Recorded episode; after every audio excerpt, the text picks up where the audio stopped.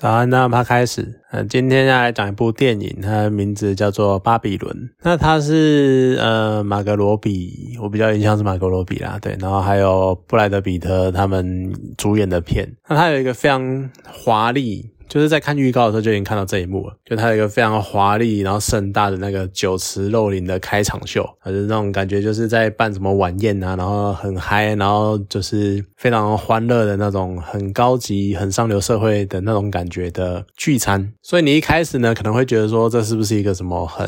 怎么讲，有点可会不会觉得有点像华尔街之狼或者什么很可能你要讲混乱吗或者怎么，反正就是有点像是感觉好像很堕落或者是很嘉年华会的感觉，不知道，反正就是有那那种气氛，所以你一开始会觉得说这是一个很华丽然后很欢乐的片这样子。可是你随着剧情的推进呢，就会看到越来越多好像似曾相识的桥段，就一些气氛或一些桥段的编排或者是一些事情的发生，就会像像我之前讲的一部片叫做《万花嬉春》，而且呢它中间就是真正提醒我这件事情的是就是听到一首歌叫做 Singin' in the Rain， 那它就是万花嬉春的那个主题曲，所以呢你看看到那边你就会开始觉得哦，原来这是就是限制级的万花嬉春嘛。不过其实相对来说这是一个比较偷懒的讲法，就是一个去脉络化的对比，因为万花嬉春呢它其实是比较温馨比较浪漫，然后它气氛呢是比较欢乐的。那可是巴比伦呢它其实很明显的就展现出好莱坞它比较黑暗啊，或者是充满欲望甚至于比较邪恶的那一面。可是呢全片呢就有非常非常多的那个万花嬉春的各种彩蛋或者是各种我不知道它是不是致敬，反正就是很相似的情节，所以就很好奇编导是有多爱万花嬉春这部片，又或者呢是反过来是他以类似万花嬉春的背景然后去延伸去揭露电影圈交错复杂的另外一面这样子。好，总之呢巴比伦的背景是从无声电影到有声电影的那个过渡时期，那主要角色呢包含谈了一个大大明星，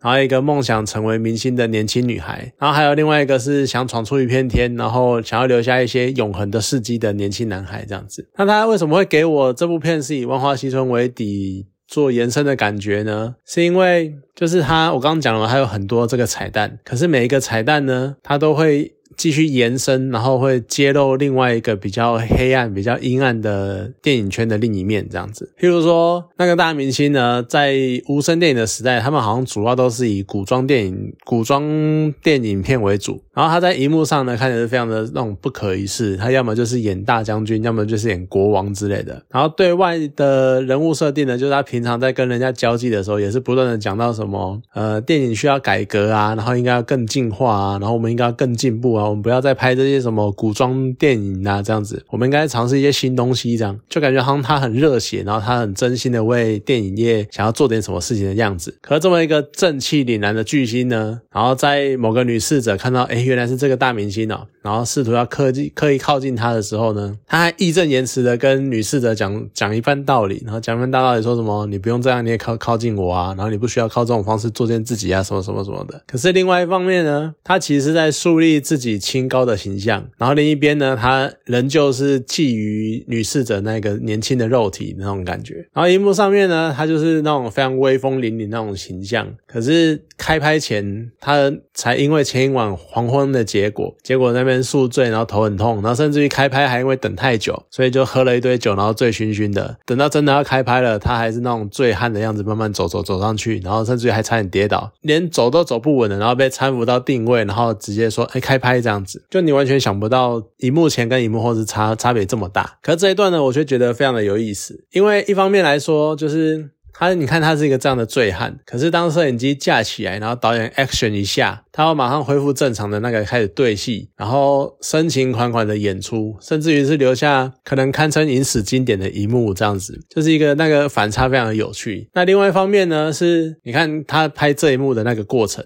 就除了男主角的状态很差嘛，就是在那边烂醉，然后整个片场呢也是非常的鸡飞狗跳，就那个灵眼不配合啊，那边到处跑来跑去，然后反映什么薪资不够这样子，结果他们因为导演林演的那个配合度不高，所以说一直拖延拍摄时间，然后导致拍摄时间不够。然后另外呢又发生那个摄影机坏掉，所以急忙叫一个助理到镇上去租新的那个摄影机，可是时间又拖了超级久。然后终于就是要租到摄影机了，跑来然后终于要跑来那个演员开始要定位了，结果太阳快下山了，而且你看男主角刚我讲又是那种醉醺醺的，所以你就在那种各式各样各个情场景都感觉非常的绝望，就感觉随时随地都会今天这一幕拍不到的状况下，好不容易大家都 say 好了，大家都设定然后都就位了，然后导演喊了 action， 结果呢却拍出了最精彩的一幕，那个光影，然后那个演员之间的气氛，然后彼此之间那种化学变化，却就是非常的最精彩。所以让人家觉得有时候就是很多事情，即使你经过再多的那种很缜密的规划，可是它却不一定能够照你预期的去发生。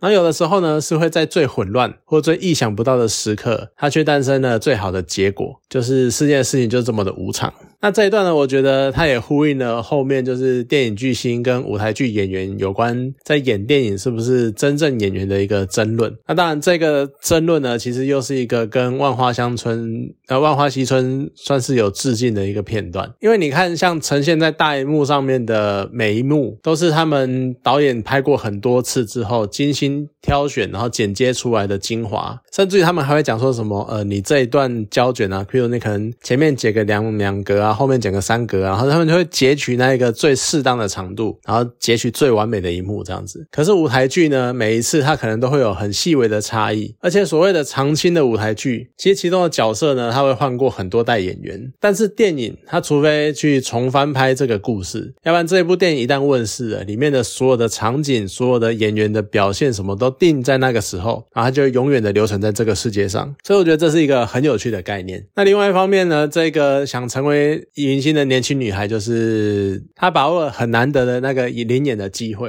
然后展现了那一个我觉得是算高级演员或者说专业演员的一个特技，就是他们眼泪能够收放自如，甚至于呢他还能够配合导演所需要的情境去做微调，譬如说导演我希望你这边掉一颗眼泪或者掉两颗眼泪之类的，就是非常有点到夸饰的程度。可是就是因为他有这么强的天赋，所以他就直接一举成名。然后这一边呢就呼应到前面就是男巨星一开拍马上入戏的那个片段一样，就是我看这一段会觉得非常的感动，因为这就是专业，不管你的头脑多昏沉，然后意识有多不清楚，就是你一听到 action 马, 马上你就可以进入开拍的状态。然后不管你刚知道就是自己终于有机会演出了那种心情有多雀跃，或是呢第一次演出非常的多紧张，可是一打板你马上就可以调整到那种很哀伤或是很羞愧，或是直接配合剧情的那个情绪。就是很多人讲专业专业专业有很多种想象，那专业呢或许对有的人来代表说你可能有对于这个在这个领域相关的知识或是比较深入的技术，又或者呢你是在这个领域算是出类拔萃的人。可我觉得很多时候呢，专业代表的是你能够长久而且很稳定的维持水准的产出，你能够做做到这一点你才能够成为专业。你只是偶尔的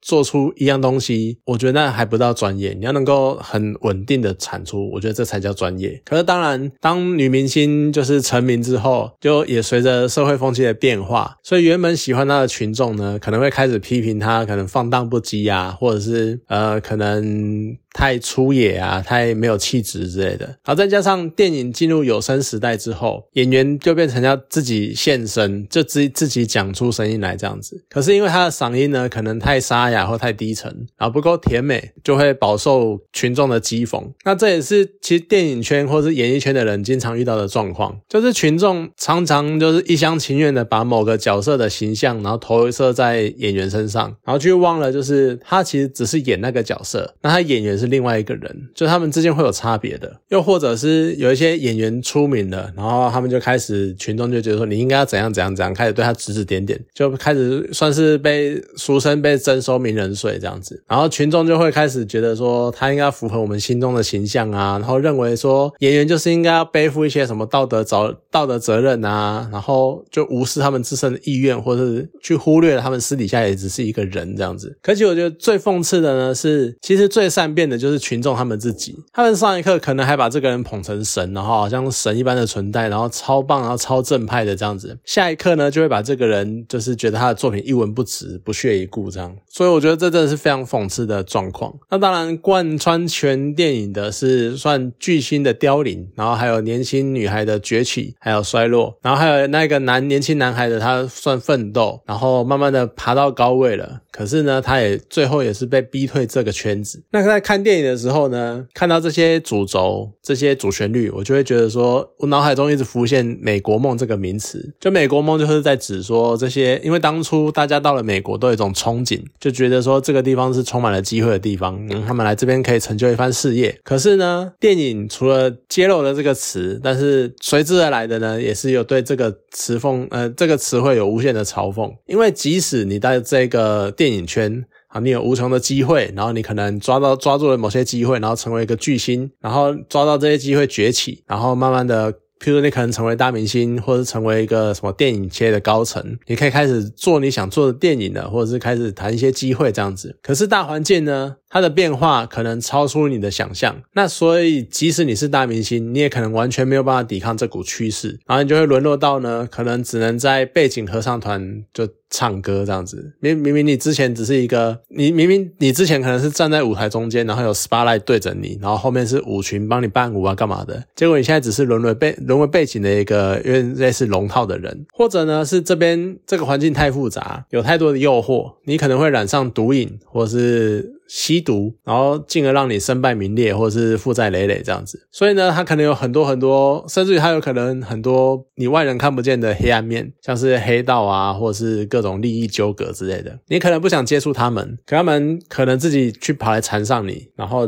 那导致你就只能退出这个圈子。甚至于退出能够退出这个圈子可能还是比较幸运的，惨一点的你可能就直接消失在这个世界上。就是我觉得三个小时的电影真的蛮长的，可是它浓缩了电影圈的各个面向，然后还有各种要素，而且你也看到了电影业的一个黄金时代，然后还面临一个非常重大的转变，然后你看到了一个影星它是怎么崛起跟怎么没落的。或者呢你会看到就是一部电影的产生不只是导演剧本，你可能还要去去跟一些所谓的金主或者一些上流社会或资本家们打交道，然后你就要忍受他们那种自以为上的高高在上的那种优越感，然后觉得他们自己很有气质，然后你们只是一些你还要迎合他们的目光，迎合他们的喜好这样子。要不然呢就是会有像黑道，他们就会看到有利益的地方就想要伸手进来分一杯羹，然后黑道进来的呢就很容易的就会黄赌毒也跑进来。那其实这一切呢都跟利益都跟金钱有关。其实你可能会以为电影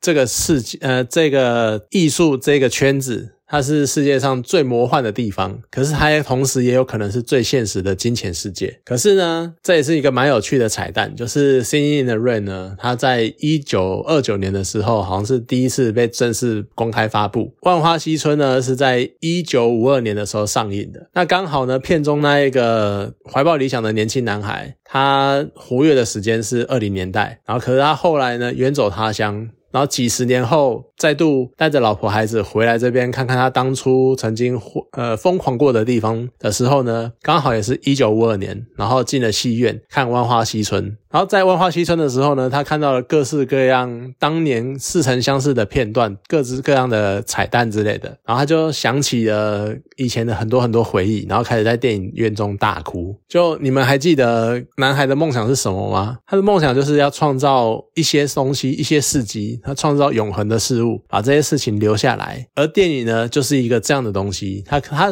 某种程度上它算是永恒的，它是不朽的，它可以永远永远的存在人们的心中，而且都维持那个样子。或者它曾经记录了某个时代的很多很多的事情，不管是他们那个年代的风貌，或是那个年代的气氛文化，或是一些社会风俗之类的，都会记录在电影里面。所以电影就是这样的产物。所以其实我觉得巴比伦是一个真的是它当然它是一个算可能算商业片吧，但它也是某种程度上想要表达对电影圈这个产业的一种爱恨交织的心情的感觉，我是觉得这个样子啦。好了，那今天这部电影呢就讲到这边，好，谢谢大家。